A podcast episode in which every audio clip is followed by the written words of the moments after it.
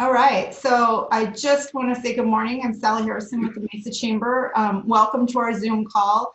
This is the third call with our friends at Jennings Strauss, and today's uh, call is um, on restarting your business after COVID-19, managing employment, liability, and regulatory risk. And um, we've got our friends John, Chris, and Otto on the call, and I'm not sure who's leading this, who's starting off. Otto's waving, so it might be him.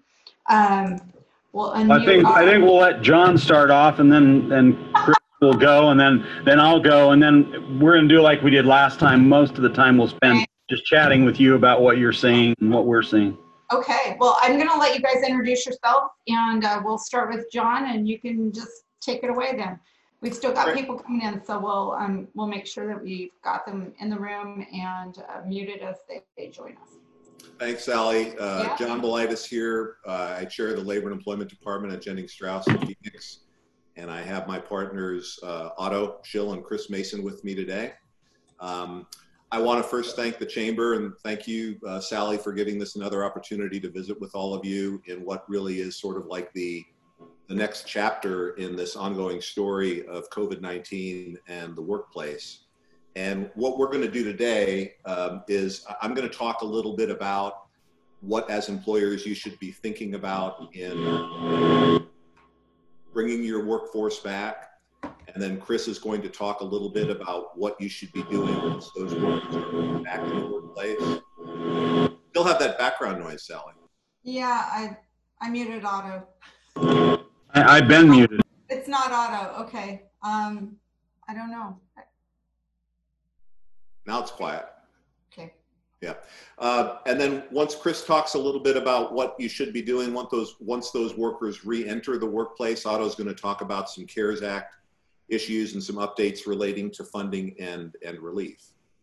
Um, first off, uh, there probably aren't many, if any of you on the webinar today that are unionized employers, but we do need to say at the very beginning if if there are uh, a couple of union shops on the webinar that in, in looking at bringing workers back, if you are unionized or if a part of your workforce is unionized, you do need to consider your collective bargaining agreement. Uh, chances are you've got one if you've got a unionized workforce, and those agreements typically will have what we call reinstatement provisions in them. And those provisions typically dictate when workers are furloughed or laid off, the order in which they are to be brought back. So if you do have unionized workers, do take a look at your collective bargaining agreement just to make sure you are compliant with it as you bring workers back. But assuming you're not unionized, uh, we really can think about your workers probably in two categories the people you furloughed and the people you laid off. And presumably, when you made that decision, who to furlough and who to lay off weeks ago, you were forecasting who you probably were going to bring back. You probably were predicting that you would bring back the furloughed workers and may not rehire the laid off workers. So, a lot of what we're going to talk about probably sounds like it makes more sense for furloughed employees, but it, it's equally applicable to people you laid off. Although, my guess is that uh, you're probably going to at least start with furloughed workers rather than separated ones. Um, the question has come up over the weeks preceding this call. Uh, can you, as the employer, literally force a worker to come back to the workplace? And of course, with a laid off worker, the answer to that clearly is no. That would be like forcing somebody to take a job, and you can't do that.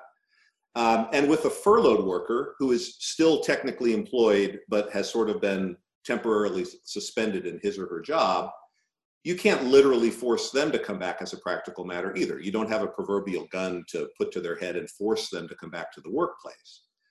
However, you do have some leverage, and with some exceptions that Chris is going to talk about later, primarily involving the ADA, you as the employer have separation or discipline as leverage in encouraging furloughed workers to come back. So if a worker refuses or resists coming back, you can tell him or her, well, if you if you don't want to come back, I'm going to have to separate you and we're going to part ways and then I'm going to call the next person back.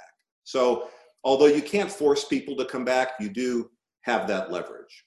Um, one thing you need to keep in mind, though, uh, is that it may be much more challenging than you are anticipating bringing workers back to the workplace. And even with that leverage in mind, and that is primarily because of the expanded unemployment benefits that the Families First Act afforded and, and Governor Ducey's related executive order afforded. And what I'm talking about is the fact that um, a, a worker who's not working now uh, can be receiving up to about $850 a week, whereas their traditional benefits per week were around 250. Families First increased that by $600 per week.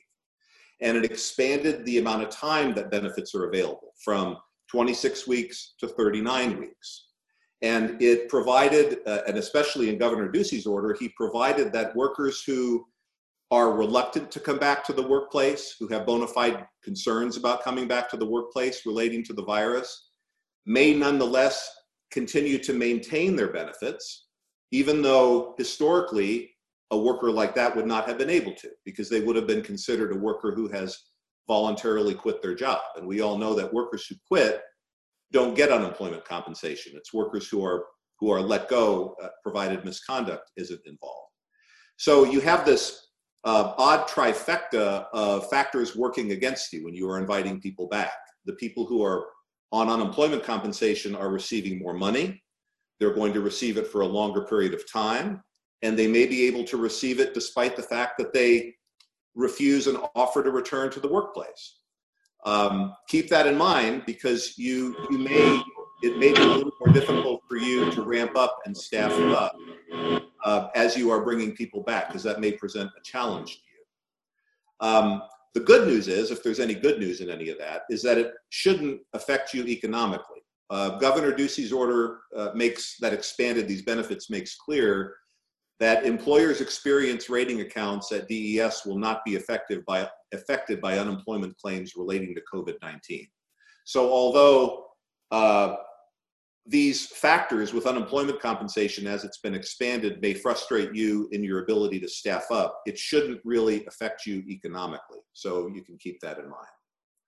So here are some points to keep in, uh, to, to keep in mind as you consider who to bring back and in what order, assuming um, uh, you're not unionized, uh, you've exerted your leverage to bring them back, and despite the frustration you may find with the expanded unemployment benefits.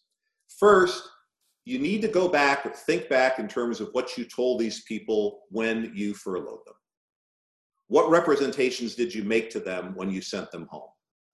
And the reason this is important is because there are limited circumstances in which those types of representations or promises may end up binding you as an employer. We know Arizona is an at-will employment state, so it's very difficult for uh, the bar is very high for an employer in Arizona to become contractually obligated to uh, keep a worker employed. That's not the at-will rule. The at-will rule is very flexible.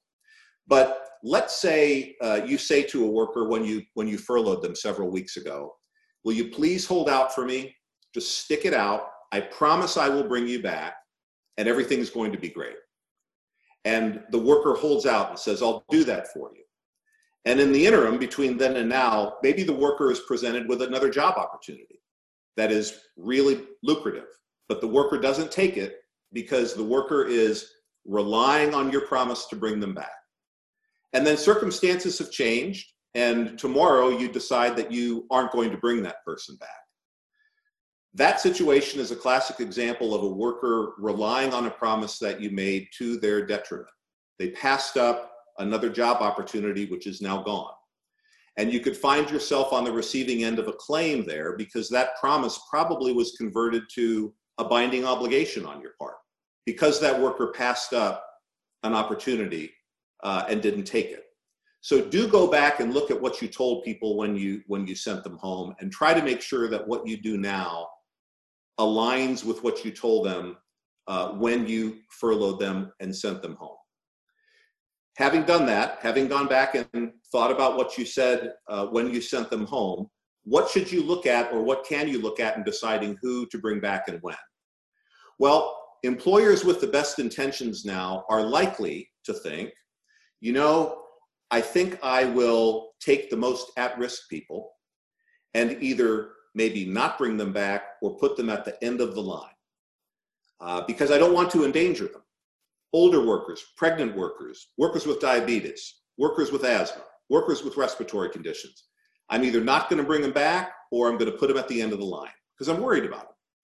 The EEOC has made very clear that you cannot use those conditions as a litmus test about who to bring back and when, because those are protected characteristics. Many of those are bona fide disabilities under the ADA. Chris is going to talk a little bit about this.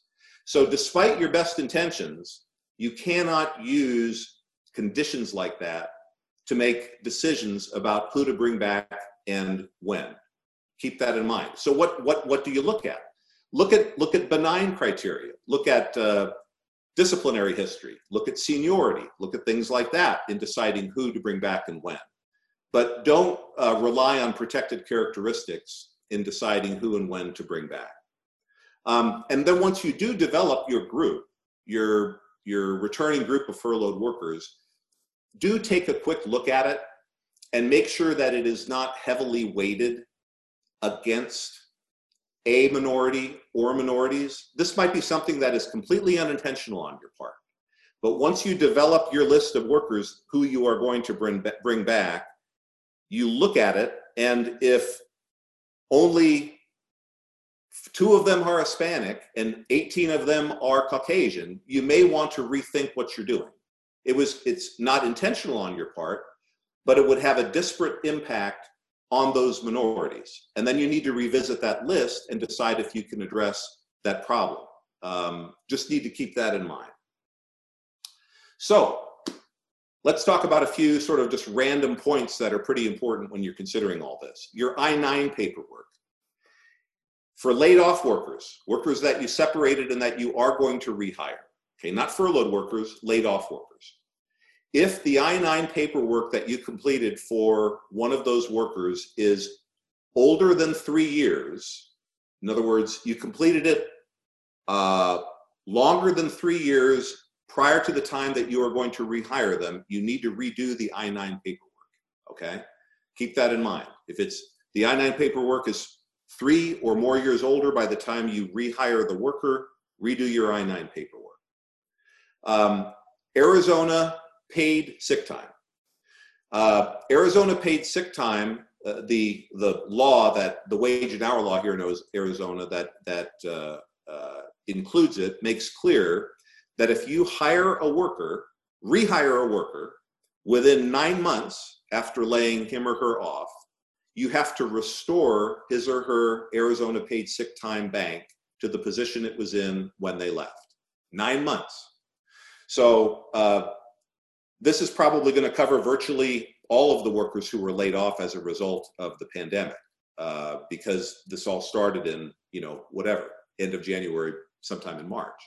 So keep that in mind if you're rehiring workers. If if they had accrued unused time in that Arizona paid sick bank when when you let them go, you need to restore that time when you when you bring them back. Um, the new leave entitlements under Families First, expanded FMLA leave, and emergency paid sick leave. Remember, all those leave entitlements remain intact through the end of the year, through the end of December. So you may bring a furloughed worker back. And then a week later, he or she may say, I have to take expanded FMLA leave, or I have to take emergency paid sick leave. Despite the fact that they've been furloughed for a month and a half or more, you then have to honor that request if they satisfy the criteria to take the leave. It's not like that all has now gone away because you're bringing all these workers back. All those leave entitlements remain intact through the end of the year. And I will tell well, you, John. John, I might I might add that uh, you know the science is still saying that there's a risk for infection out there that's fairly substantial, and as people start to come back that's likely to spread. So real leave claims that may not have been made to this point may may start being made now. Uh, you know, yeah, that's a, that, that's a great point. What what you made out of experience up to this point may kind of accelerate because you have lots of workers coming back into the workplace and potentially spiking this again. So to that point, I will suggest this to you. Um, what I found very helpful uh, before a lot of this was, especially with essential services, which have remained intact and ongoing, and and prior to a lot of furloughs, I had clients constantly calling me, okay, now I have this person coming in and saying this. Now I have this person come and saying that there's six criteria for expanded or emergency paid sick leave.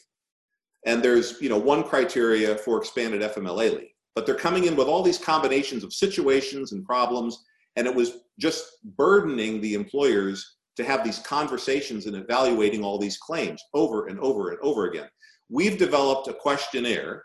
It's a, it's a, it's a generic document. It's about three pages long. And all you need to, it, it, it will work for anybody. It goes through, it's kind of like a decision tree document. And you just, someone comes in, you say, hey, wait, wait, here, here's the questionnaire, fill this out. If you have a question when you're in the middle of it, let me know. It also tells them what documentation, what substantiation they need to present, depending on what they're asking for. And it will greatly save you time. It'll greatly save you the need to have this, these conversations about seven different criteria for leave over and over again. If you want it, just uh, email me after the call and I will shoot you a copy of it. It's generic and, and you can use it. And I think it will save you uh, a lot of time. So that's what I have. Um, and uh, we could probably, I don't know, wait till the end to address questions because it would be good to get through all the information first. We can go to Chris, who sort of picks up where I leave off, and that is sort of like, okay, now people are starting to walk back in. What do you need to do? What do you need to be thinking about? Chris? You got it. Absolutely, John. Thank you very much. As John had mentioned, there, there's a lot of decision making that's going to come into play, a lot of factors that you have to consider for your particular workplace. Keep in mind, every workplace is different. Um, there's no one size fits all answer, and you have to go through the process of evaluating what you need, what your employees need. And if there are particular employees with, with specialized requirements or specialized needs, you need to be aware of that and, and be ready to address those particular issues. Uh, to start off, when you've made the decision that, that, you're planning to reopen, you really need to have a plan in place, uh, really a multifaceted plan um, that, that starts from the very beginning, uh, sort of your starting point of when do you want to reopen, uh, under what circumstances, who do you want to call back, uh, on what kind of schedule. You need to really give a lot of thought to that and, and may even want to delay a little bit your reopening until you've lined up your plan. Um, part of that is, is going to entail having appropriate procedures in place. What are you doing to protect your workers when they come back? Um, if they interact with customers, are you providing additional uh, protections, uh, actual mechanical protections, or what we call engineering protections to help protect the customers, to protect employees? What procedures are you going to put in place for your employees as far as hand washing, uh, maintaining social distancing? Um, a lot of those those steps, a lot of those requirements need to be thought through, and there's a lot of guidance out there. We, have got a lot of materials that we can certainly uh, provide and, and, help you through that. Um, but you need to look at your particular workplace because the requirements you impose are going to need to dovetail directly with with your particular work environment. You also need to provide training and notices. A, big aspect of this, and this is something expected by all the various agencies that are involved in, in COVID 19 issues, you need to communicate with your employees. Communication is absolutely key. Um, this is something you'll hear a lot from, from us labor and employment attorneys uh, as we go back over the decades and, and what we've advised employers the fundamental nature of the relationship to, to protect your employees, to protect yourselves, to enhance that relationship you have with your employees is communication. It's the solution to most of the problems you're going to have. Um, and, and then, in addition, once all of these procedures are in place, once you've communicated with your employees, provided training where necessary, and you've had them come back to the work uh, workplace, what are you doing to monitor and, and to make sure that, that people are, are um, addressing issues like, like sickness, illness. If they have concerns that employees aren't following the procedures, what are you doing to ensure um, that, that people are being retrained or, or that you're reinforcing those policies and procedures? That should all be a part of whatever process you put in place in moving forward. Um, I'm going to sort of transition a little bit uh, to what it is you need to do to protect your workers in the workplace. And a lot of this comes from OSHA guidance and CDC guidance. Keep in mind, a lot of it's sparse and a lot of it is very vague. Um, you know, a lot of times when when we're implementing these processes, we'd like some clear guidelines, and unfortunately, they're not as clear as they should be. Uh, but there's a lot of material out there that, that should provide some generic guidance um, with, with really three salient points. Is, is number one, um, the CDC, OSHA, they're expecting employers to develop their own plan. And, and they really mean a written plan. Um, they're going to possibly, if there is a problem, um, you may get a request from, from an OSHA investigator for a copy of that plan. And if you don't have one, that could put you at potential risk. So you need something in writing. Um, it doesn't necessarily need to be detailed. It doesn't necessarily need to cross every T and dot every I. Having something is better than having nothing at this point. Um, a second cellular point is you need to communicate that plan. Um, you need to communicate with the people who administer it to make sure they understand what's expected.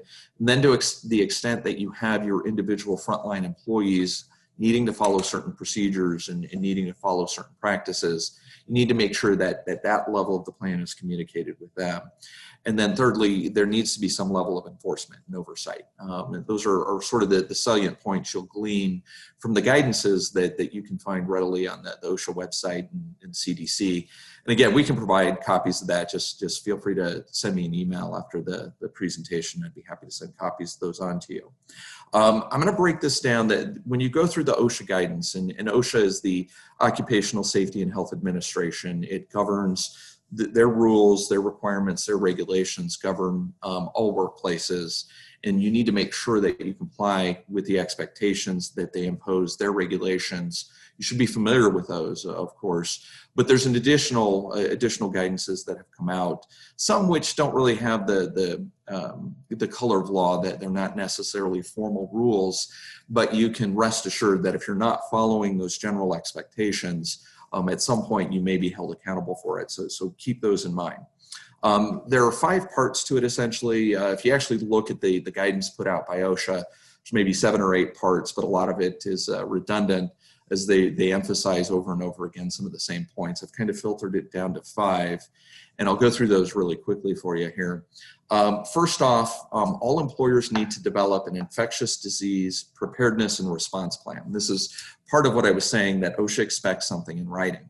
Um, so you actually want to have some written plan in place for how are you dealing with the prospects of COVID-19 um, right now? What are you doing to prevent it coming into your workplace? What are you doing to protect your employees today?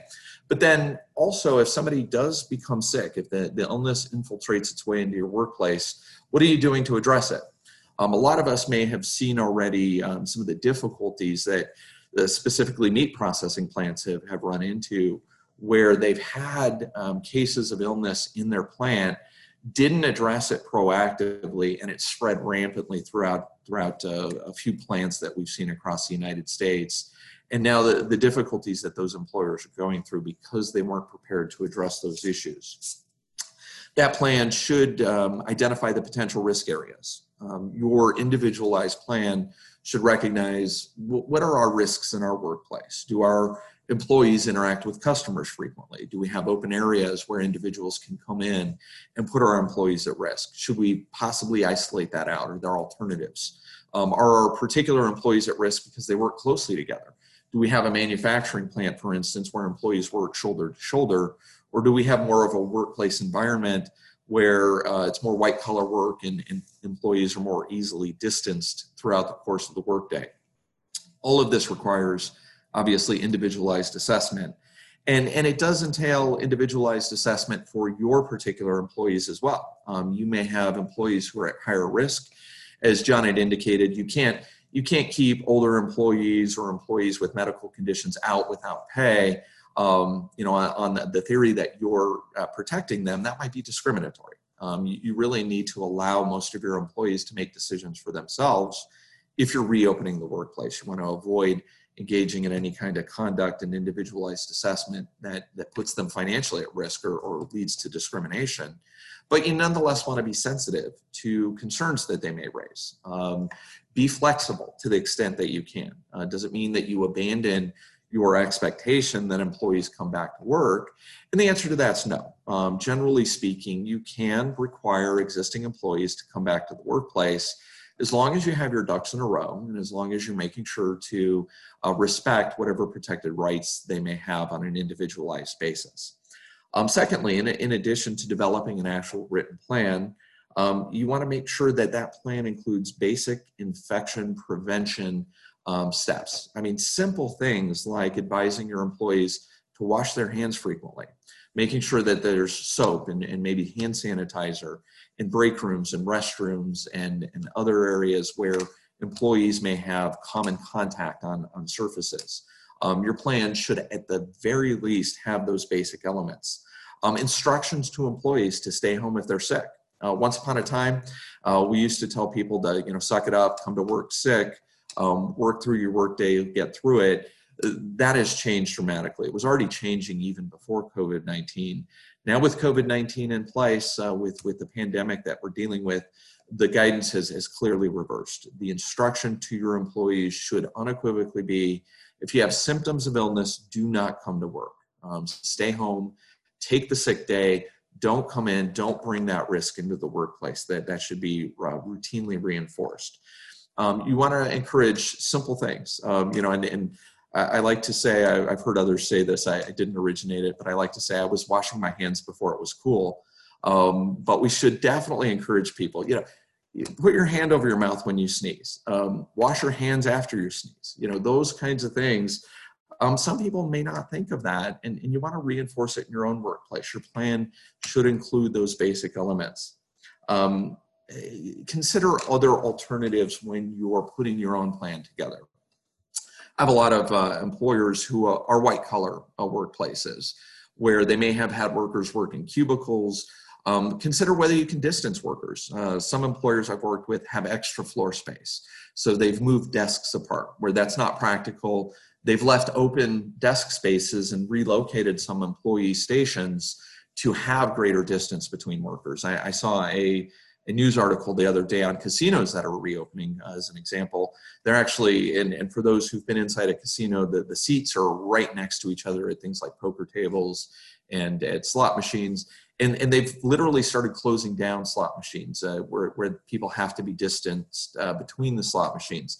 At the poker tables, instead of having eight seats around a table, they've now limited it to three seats around a table. You know, these kinds of measures um, may not be practical. You may not have a casino you're operating, of course, but but similar types of steps and measures may be appropriate for your workplace, and you should consider them and, and what you can do. Uh, we've seen in the grocery stores uh, plexiglass barriers that have been put in place. Is that something appropriate for your workplace? That's something you should consider. I'm not saying you need to implement any of these particular measures, but you need to think about them and, and think about whether or not they may be practical and, and consider that as, as part of your overall written response plan. Um, uh, one thing that, that I will add in, uh, and we'll get to it more, some of the mechanical uh, changes that you can make to minimize the spread of possible infectious diseases in your workplace. And we'll talk a little bit more about that.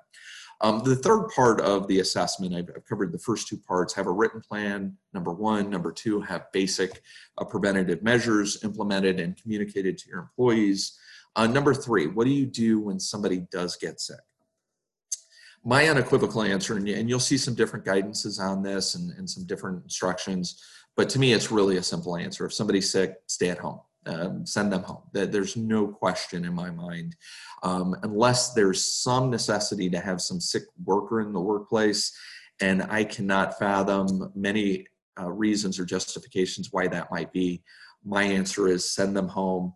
But in the process of identifying that, encourage employees to self monitor. Um, instruct employees that if they have illness to notify uh, the workplace. Um, it's really important too if somebody's contracted COVID 19 or they've been in care of somebody and have had really, really frequent um, uh, close contact with somebody who has contracted COVID 19, instruct your employees to notify human resources and notify management. Um, that's something that you want to be aware of. Um, there may be times, and, and I've helped quite a number of employers work through this, where employees have actually been diagnosed with COVID 19, and what steps and measures those employers have taken after learning of that. Um, do they notify other employees? Who did they notify? What did they do to sanitize the areas that that employee has come in contact with? These are all questions you need to be prepared for and need to be prepared to address. And hopefully, there's at least some measure of discussion of this in your overall risk assessment plan and in your response plan. Um, fourthly, um, you want to develop a communication system. How are you communicating these issues and these instructions And these expectations to your employees, um, are you putting out notices to your employees? Uh, one of the things that I encourage employers to do is when you're inviting those employees back into the workplace, send out a welcome welcome back type memo, um, an email, a memo, a letter, however you want to caption it. Um, I actually I've got a good template. If, if you want it, uh, let me know. I'll, I'll, be happy to email that to you. Um, but but you want to put something out to your employees, if for no other reason than to provide them with some guidance of what the expectations are, to let them know, hey, we care, we are concerned, we have implemented these measures.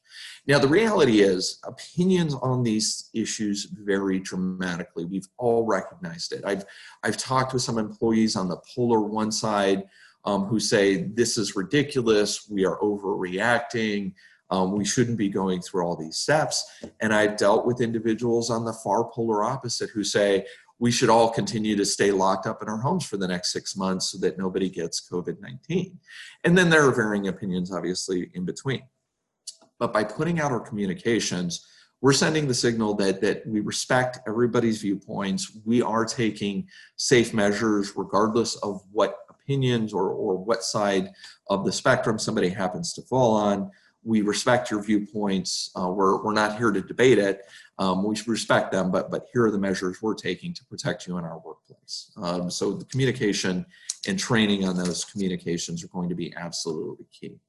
Um, fourth um, is the implementation of the controls. What are you doing in your workplace to monitor the situation? Um, you, you, don't want you don't want individual employees sort of armed like like personal self-appointed uh, hall monitors. You, you don't want individuals walking down the hall and pointing out violations and instructing each other on what they should or shouldn't be doing. That, that's going to lead to a lot of friction and, and unnecessary um, uh, individual policing that you don't want. But you want to make sure management um, is aware of the requirements that they're monitoring what's going on in the workplace. You want an avenue if, if employees do have some sort of concern, um, and you don't have to be you know specific and say, hey, if you want to police your, your fellow employees, notify you know Bob over in, in HR.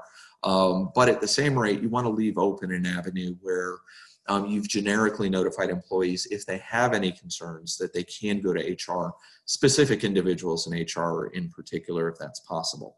Um, the workplace of um, um, Chris, I, I, I, might add, I, I think that's a particularly important point since just in the last couple of weeks, we've seen everything from fistfights to shootings break out at retail establishments over just that issue. If somebody's not behaving the way somebody else thinks is appropriate, they get pretty upset about it. So having a, a way to resolve that dispute set up is, is pretty key.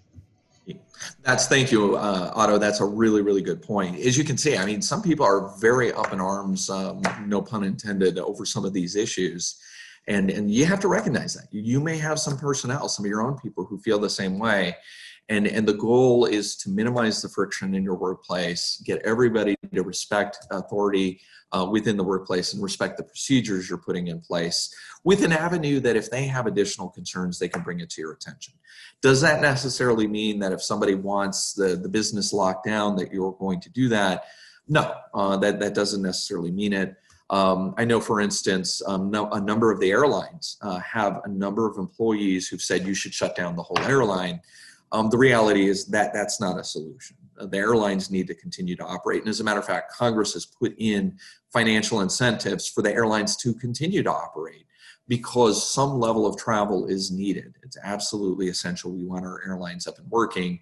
And while there may be a few airline employees who feel fundamentally all the airlines should be shut down, um, that's not in the best interest of this country or, or in the commercial endeavors in this country. But ultimately, you still want to have an avenue internal to your company where employees can raise these kinds of concerns.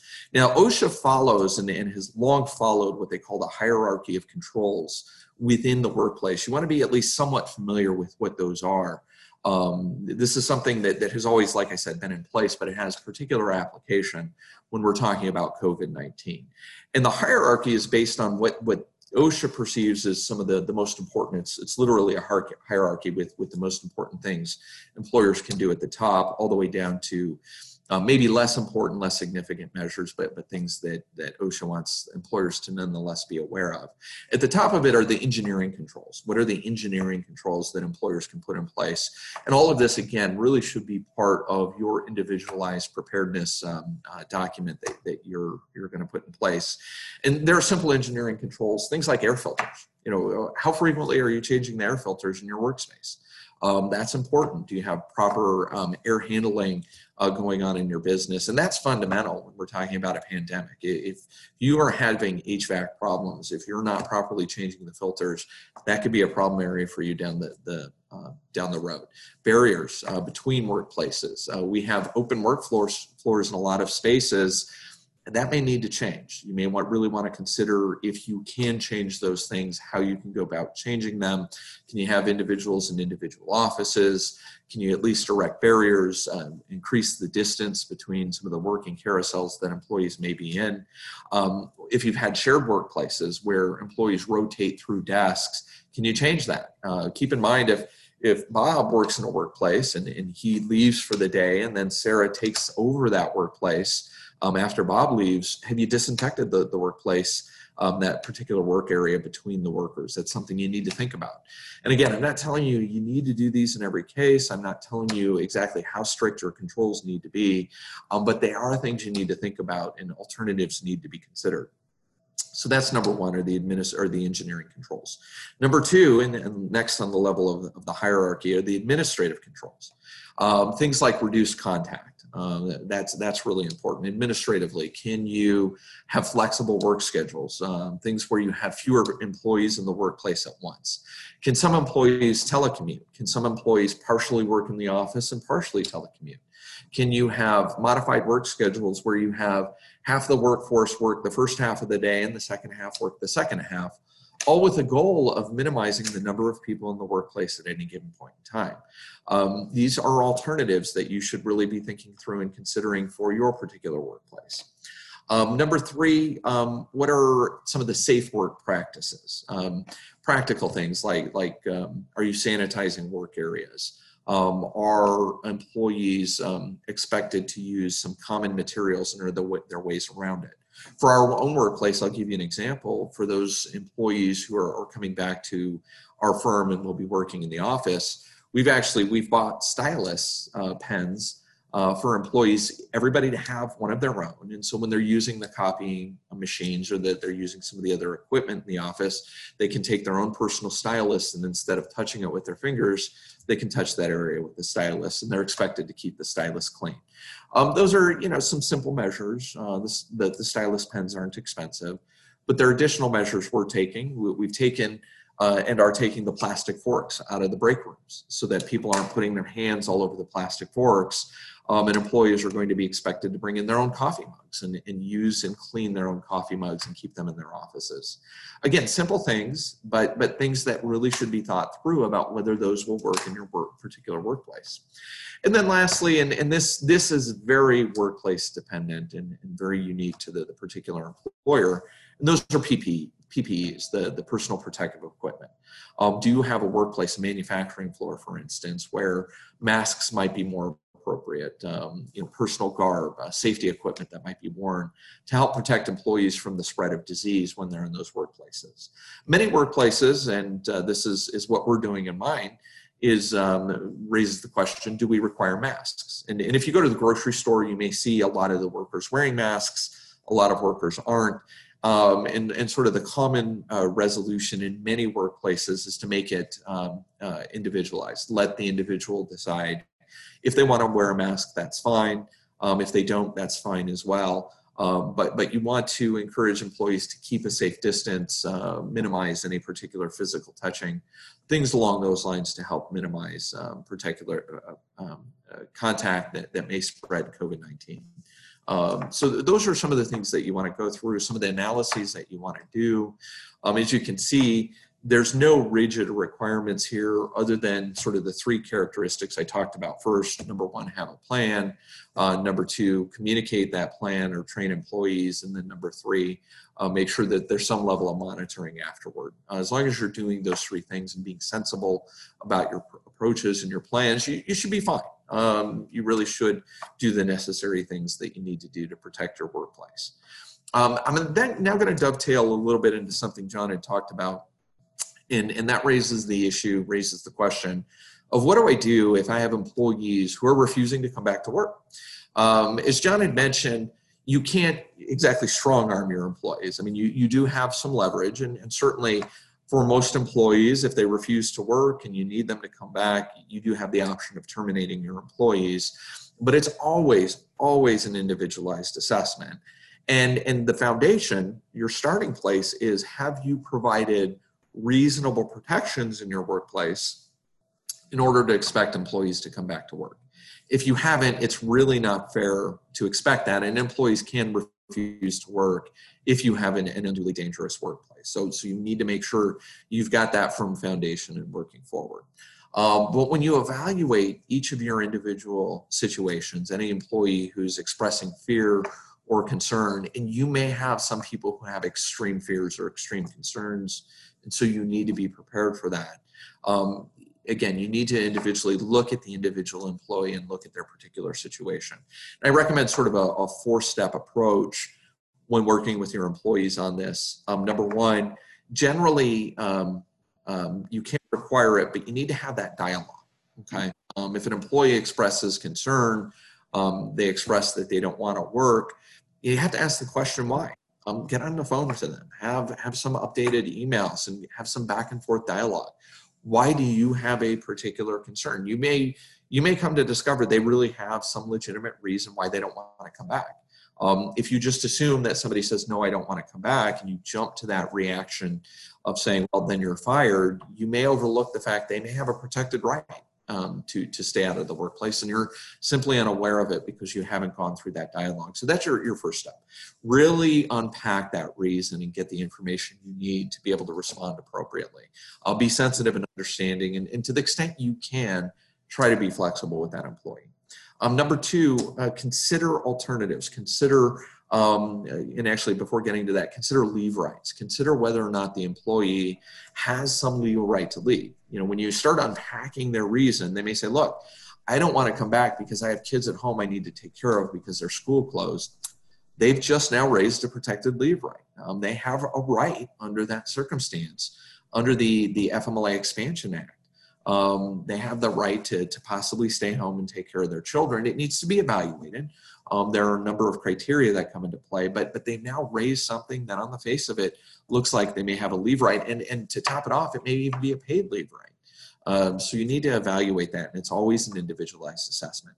Um, you may have, and this is a big, big area, um, our ADA uh, rights. Um, if you've got somebody um, with with some sort of paranoid disorder or you know some some mental condition, and their expectation that the workplace stay closed or their expectation or, or expressed fear about coming back to the workplace may be fostered by an actual mental condition. And you need to be aware of that. Um, if they've expressed, look, I can't come back, I've got um, a diagnosis, I've got a generalized anxiety disorder, I can't be around people right now, I have obsessive compulsive disorder, I can't come back um, you need to recognize that may be a, a, a, reason to enter into some sort of dialogue over an accommodation. Um, we know generally that, that uh, preferred accommodations aren't necessarily the ones you need to give.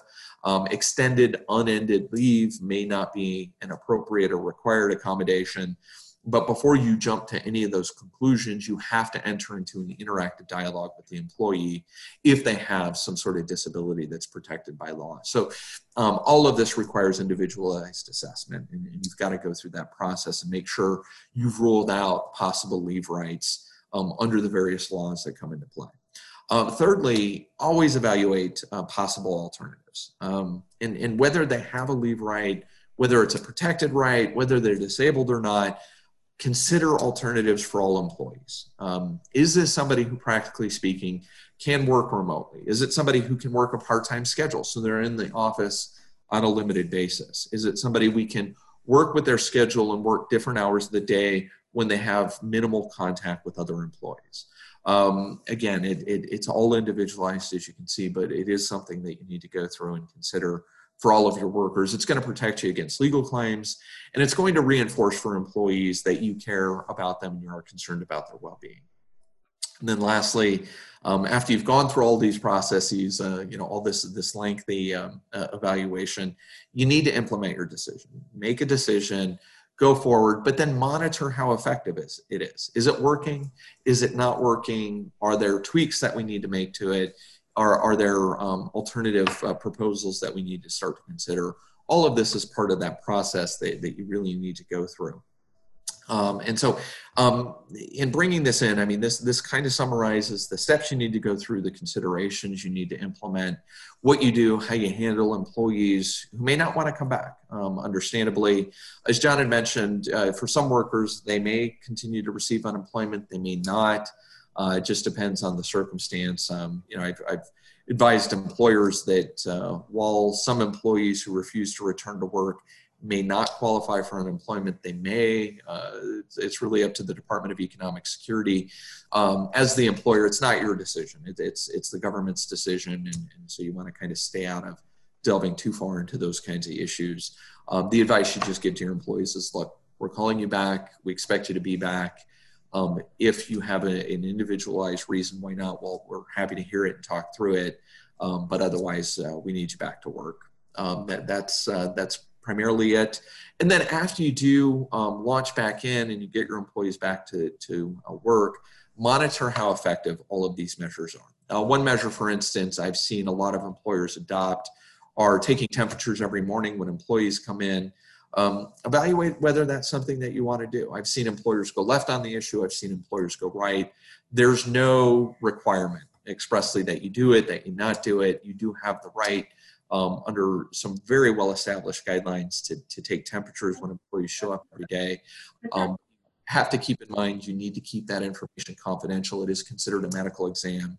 Um, you can't share with other employees, you know, what, what particular temperatures are, or, or even if an employee has told you, hey, I have COVID-19, you can't announce to the workplace that Bob Smith has COVID-19. You're, you're now revealing confidential medical information. Um, you can't obviously notify employees, hey, we have an employee who is in the workplace who has contracted COVID-19. You may have had contact. We can't share names, but we are putting you on alert on notice that that has happened. Um, but again, all of these are evaluated on a case by case basis, and you need to be aware um, that there will be requirements that come into play. So I've I've talked for quite a while. Uh, probably tired of hearing my voice, so uh, I'm to uh, sort of pass things off to Otto, and uh, he'll fill you in on some further details. Hey, may I just add one thing real quickly before Otto starts? Uh, before we got on the call this morning, I hopped on the CDC uh, website because the CDC just released uh, pretty much overnight, sort of a new set of guidelines. It distilled what previously were like 70 pages of stuff into some what they call tools, which are one page documents that are sort of like decision tree documents that you know ask questions and tell you what to do in certain situations.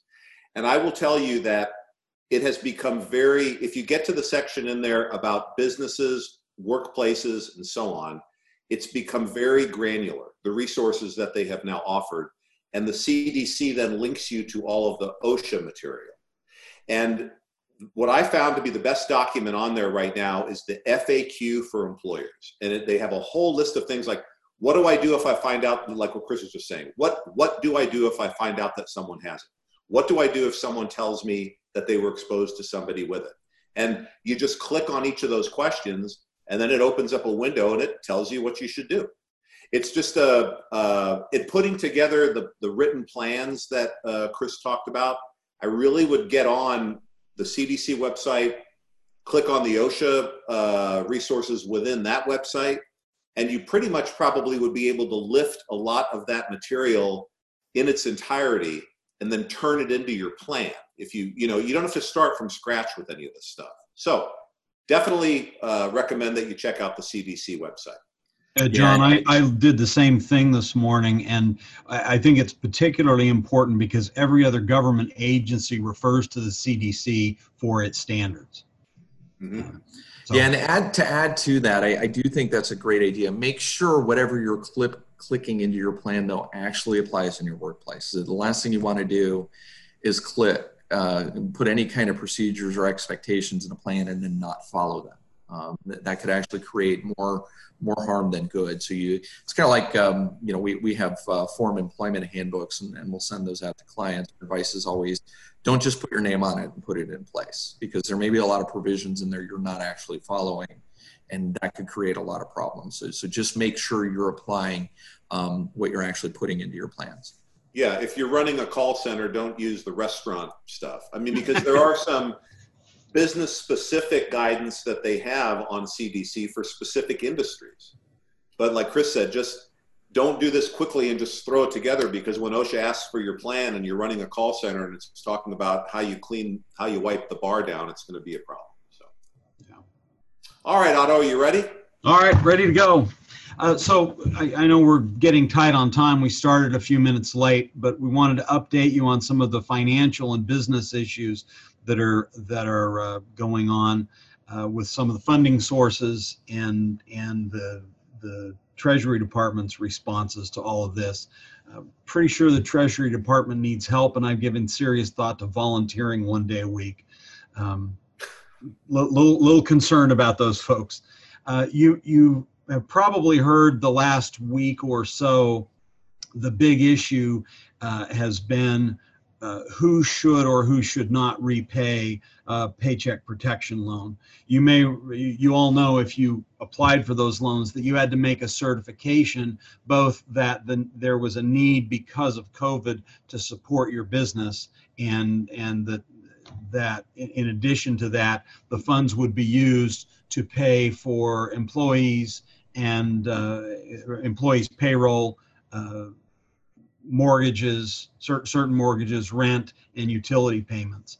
Um, and the question after the first round of PPP money went out so quickly, you'll remember that the president and the Treasury Secretary became uh, uh, upset with several large institutions who qualified under the size standards, but they thought shouldn't have taken the money. And ever since then, Treasury Department has been retroactively uh, producing guidance that that to try and force companies to give the money back because there's a limited appropriation and that has to be spread between all of the uh, people who need it.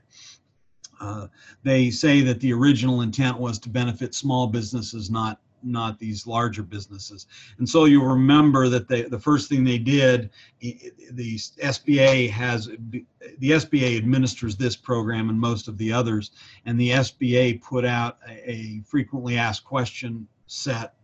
And question 31 that they added about a week or week and a half ago um, said that if you were a company, a public company with substantial value and access to, to other alternative sources of capital, you shouldn't have gotten a loan.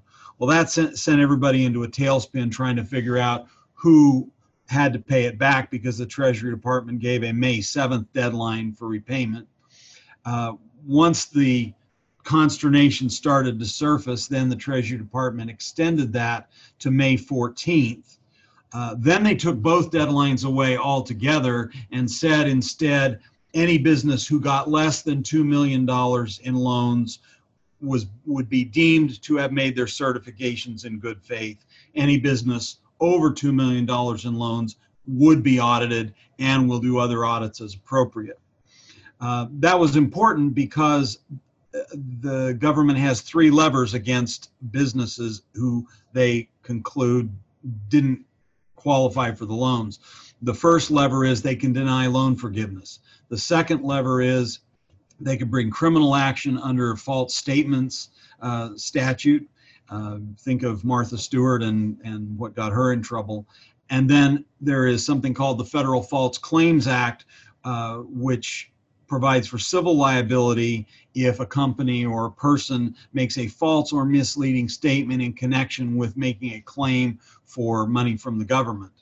Uh, that False Claims Act statute is particularly troublesome because the the complainant can either be the government or someone they call a relator, anybody who believes that a mistake has been made, and so it could be one of your employees who thinks you didn't qualify, um, and so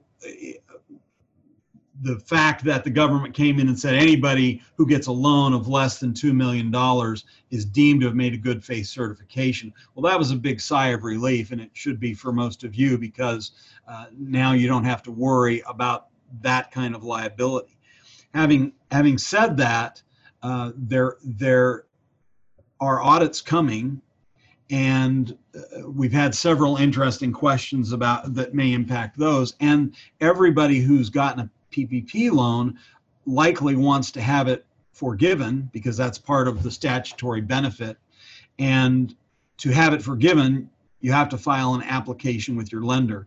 And our guess is that that application is going to be robustly scrutinized, not at all like the application for the loan was just sent through uh, we think that the lenders are going to be required to look heavily. And some of the wording of the frequently asked questions from Treasury and SBA indicate that the government will also be looking at those applications.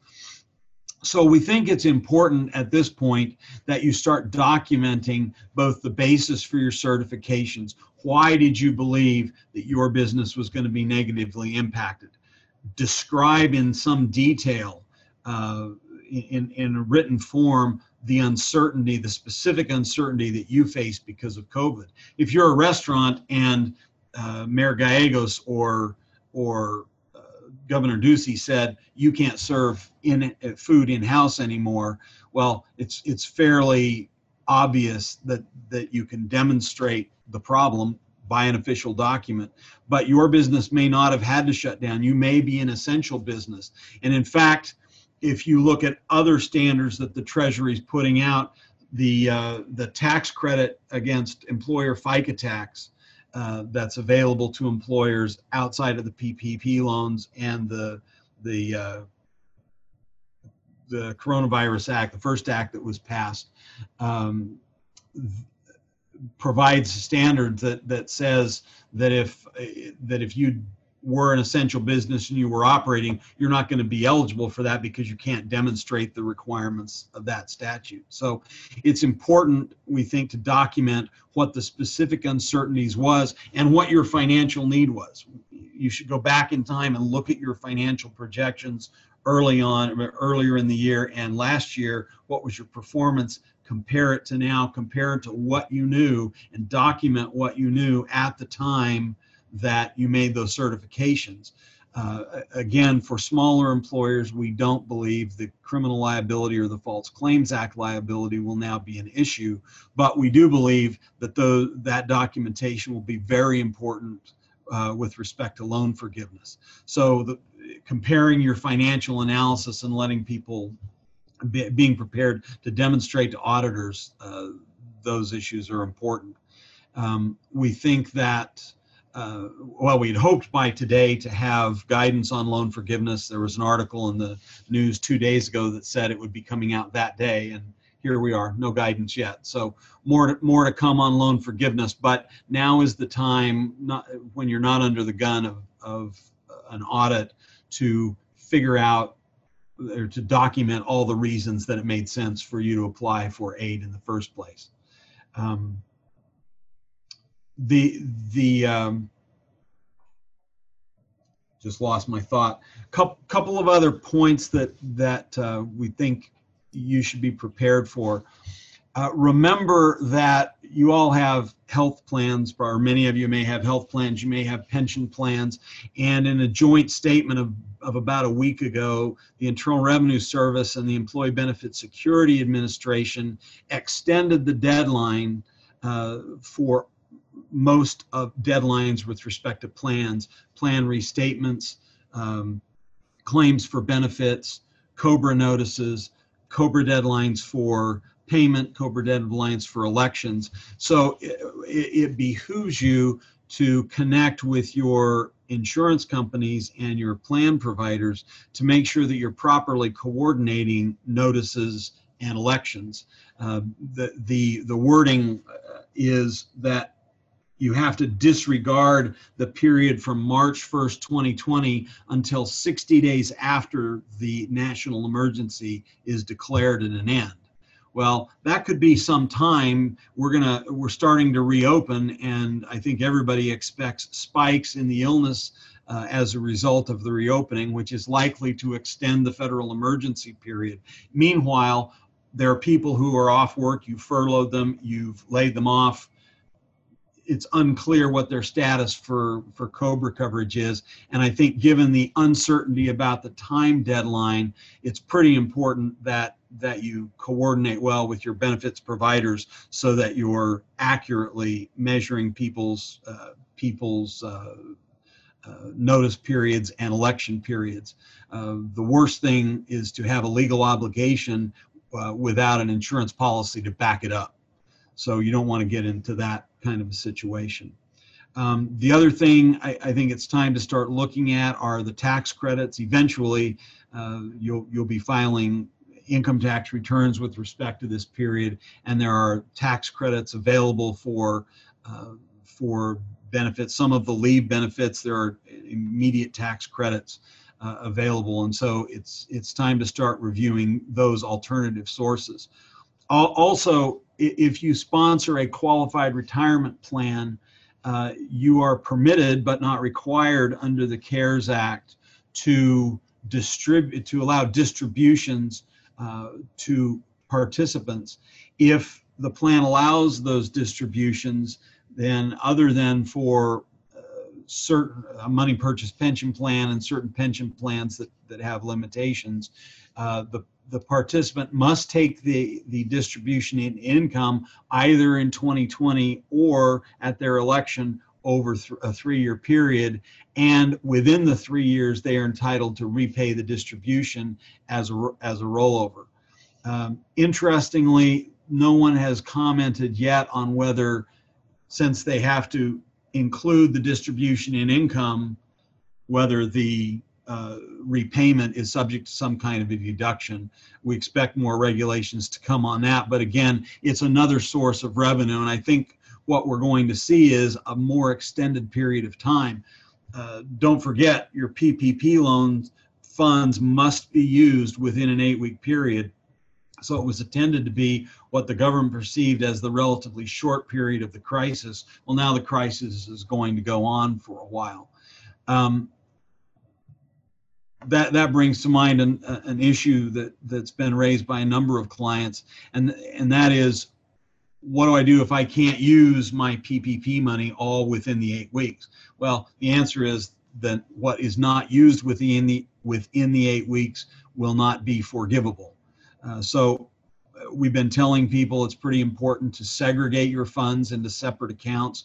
Uh, I, I, doubt that the government will trace funds, uh, but it's nice to be able to demonstrate that you put the funds, sep- you segregated the funds and you use them only for the qualified expenses. Remember that you can only use 25% of that loan money for expenses other than payroll, qualified expenses other than payroll.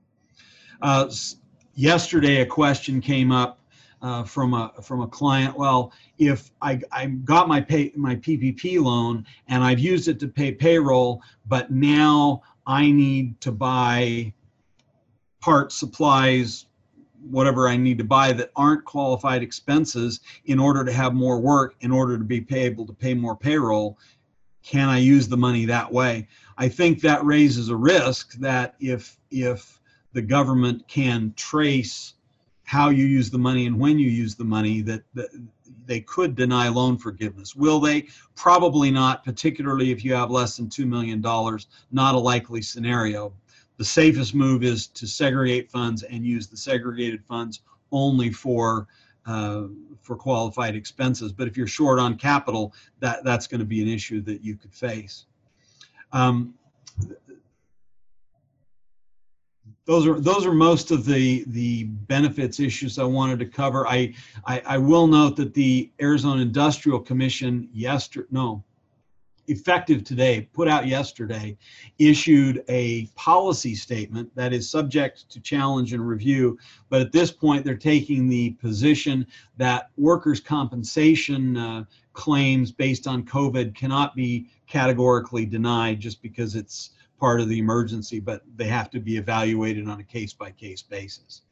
Um, the the other thing that that we've seen that that is helpful is this is not the first time we've had a, a pandemic situation. There's a flu problem a few years ago, and so you find the government agencies referring back to documents that they've used in the past, even though the emergency wasn't as broad based as this. Um, they're referring back to those, uh, the documentation and the treatment that they gave to issues back uh, in other situations. For example, there's there's some documentation for tax issues surrounding Hurricane Katrina, and it was very limited to one specific geographical area, but the principles are being applied to this more broad circumstance. So I, I think with that, uh, I'm going to quit talking and invite uh, any discussion or comments or questions that you've got. I, I would like to add one thing real quickly before the questions start coming in. A very good client of mine uh, chatted during the course of the webinar while we've been talking. Uh, and she shares with us that Maricopa County has added to its website helpful information uh, for close contact uh, as well. Close contact uh, within the workplace. They have a FAQ for employers and businesses. It's easy to navigate and it, it refers to the CDC as well as the FDA for food industry issues. So, in addition to the CDC website, which links to OSHA, you might want to hop on uh, the county website because apparently they have a really good uh, FAQ uh, source tool there for all you guys. I, I, I will say that this is a- little bit of an odd way to run the government. Um, FAQs are, are okay and they're helpful. I, wonder whether they have the force of law long term because the, the Treasury Department, for example, seems to be regulating by FAQ as opposed to regulations with notice and comment periods. And they have a statutory obligation to adopt regulations and they haven't done it yet. So, I, you know, I think this only goes so far. I think when we get to the enforcement side of PPP loans, for example, I think it may be easier to demonstrate good faith and to rebut an attack by the government because of the uh, disorganized way in which they've approached some of these issues. Yeah, absolutely. absolutely. But I do, but I do think, to John's point, it's important to read the FAQs uh, that are relevant to you and and use those in your planning and document that you're using them because it makes it really hard for the, an auditor to come back and say you did something wrong when you put in his face their inconsistent or or uh, retroactive statements. All right, let's open it up to some questions. Anybody have anything? Yes, I do. All right. So if you have, thank you. If you have employees who identify themselves as high risk in the beginning and we're transitioning our employees to come back into the office, um, do we have to, is it okay to leave those employees last? Or if they want to come back into the office, we have to allow them to come back in as well?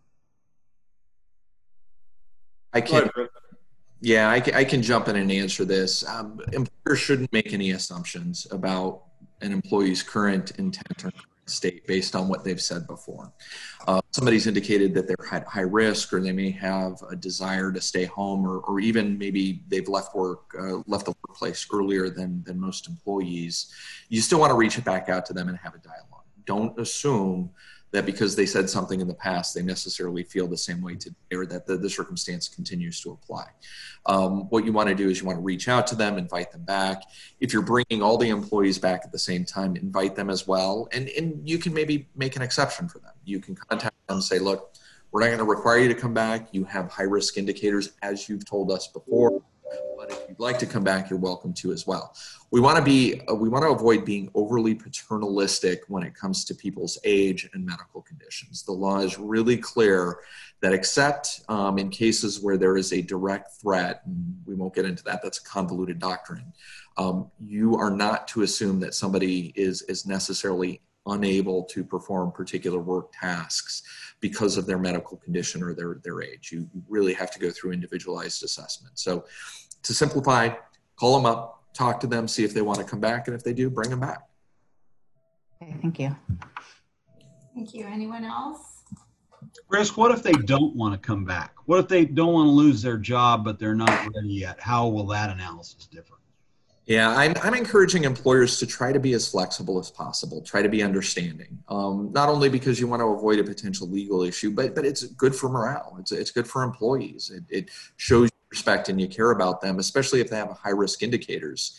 And we know from that those guidances from the CDC and OSHA, they are encouraging employers to be very sensitive to employees who do have high risk indicators. Um, that being said, there may be times where you know you really need employees back.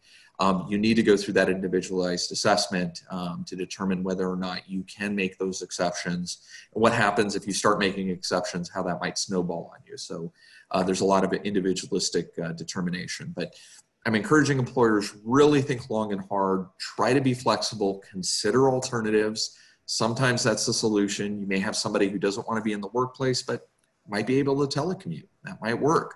Or maybe there's some minimal workplace um, contact that they have, and the rest of the work they can do from home. Think about all those alternatives. Keep keep in mind that you know we're we're used to thinking that once someone has used up their available leave, if they don't come back to work, they're done.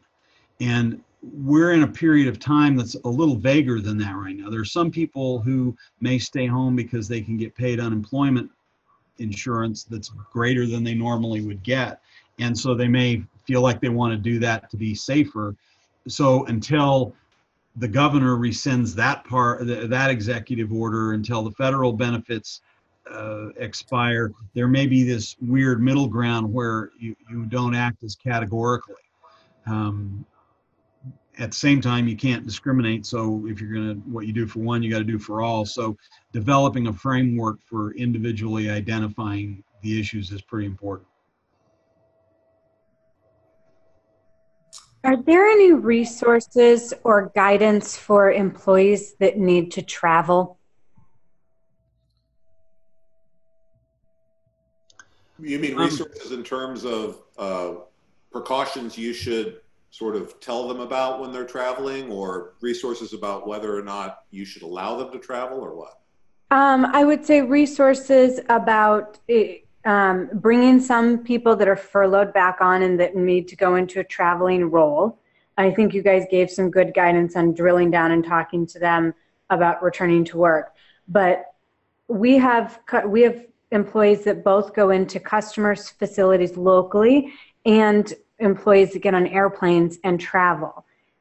So I'm I'm looking, I guess, for resources on what guidance we should give to the employees and what they should be doing to protect themselves, what you know our liability is from the PPP standpoint. And I wrote down all the resources you guys gave, and so if those are the best ones to look at, I just figured from the travel perspective, if you guys had any other suggestions. Well, I can tell you, I mean, if you look at the CDC website and you you sort of get to the point where you're looking specifically at advice for businesses and employers, you know, the first thing that uh, is prominently there is the discouragement about travel.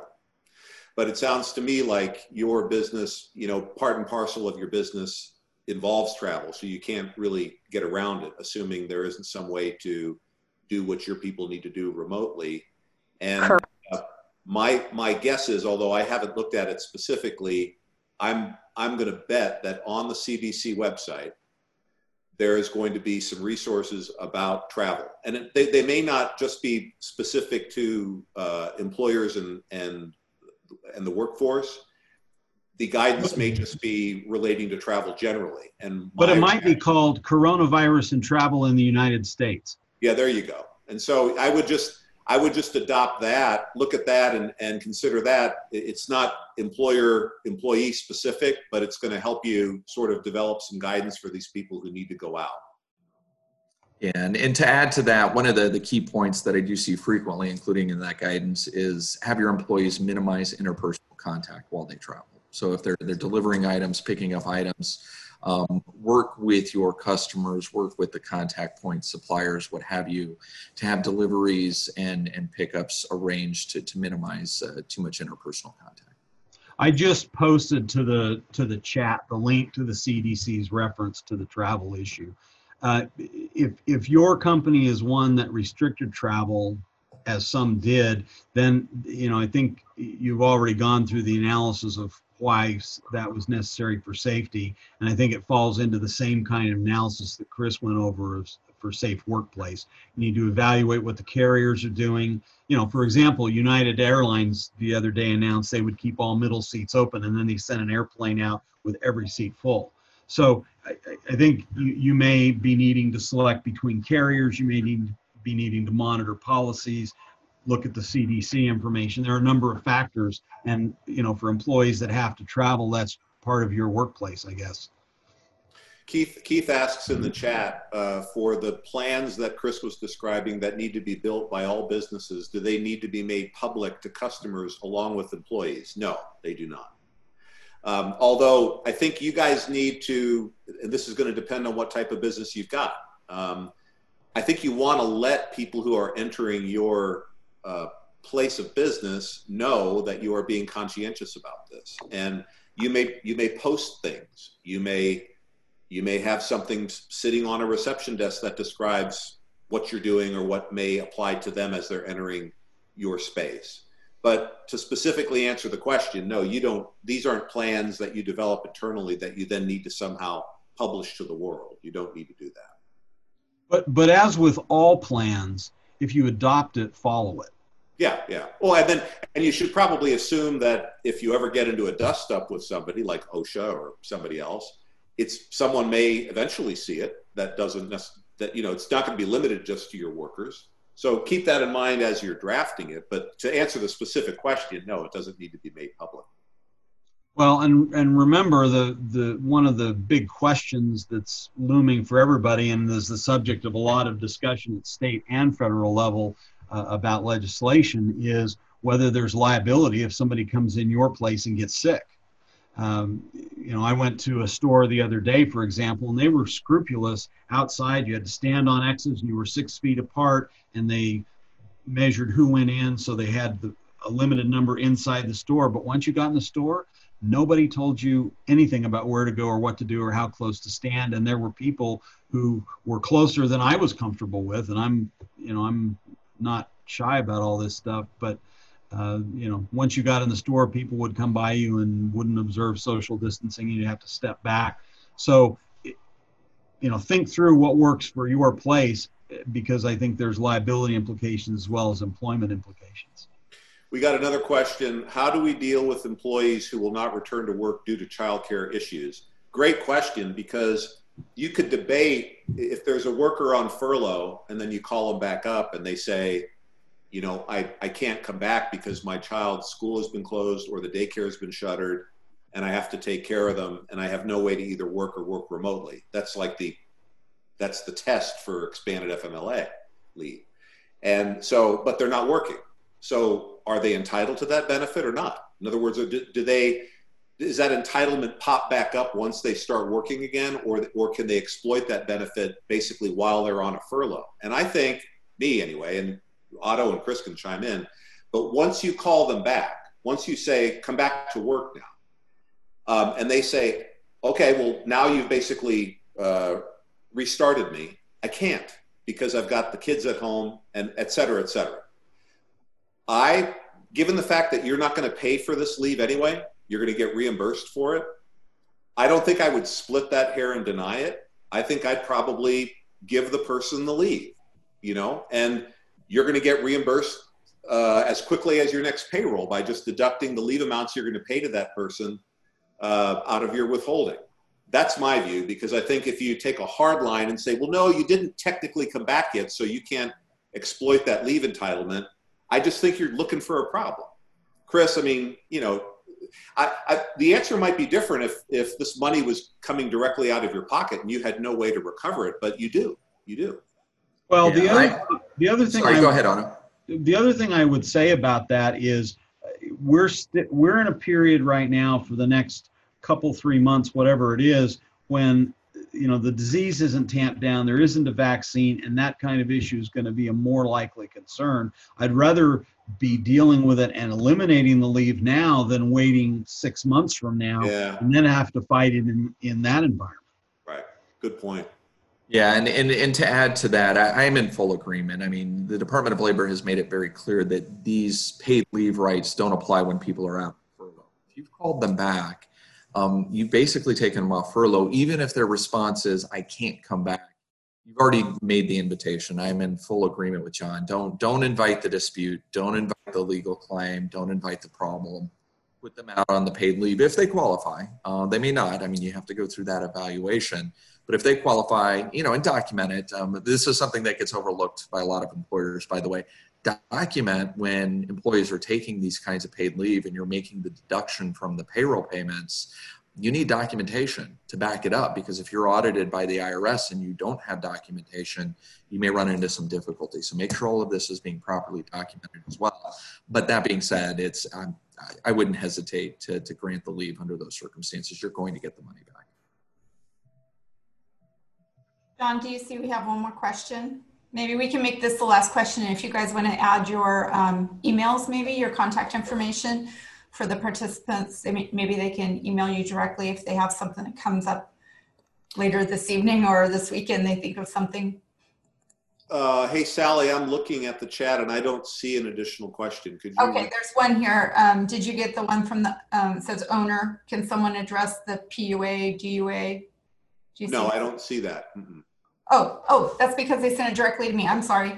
Can someone address the PUA, DUA for self-employed regarding members of an LLC that can't be on payroll and we need to work modified hours? So we are working some hours, but nothing like usual. We are able to file for, are we able to file for PUA, DUA with state wages? And if so, for how long?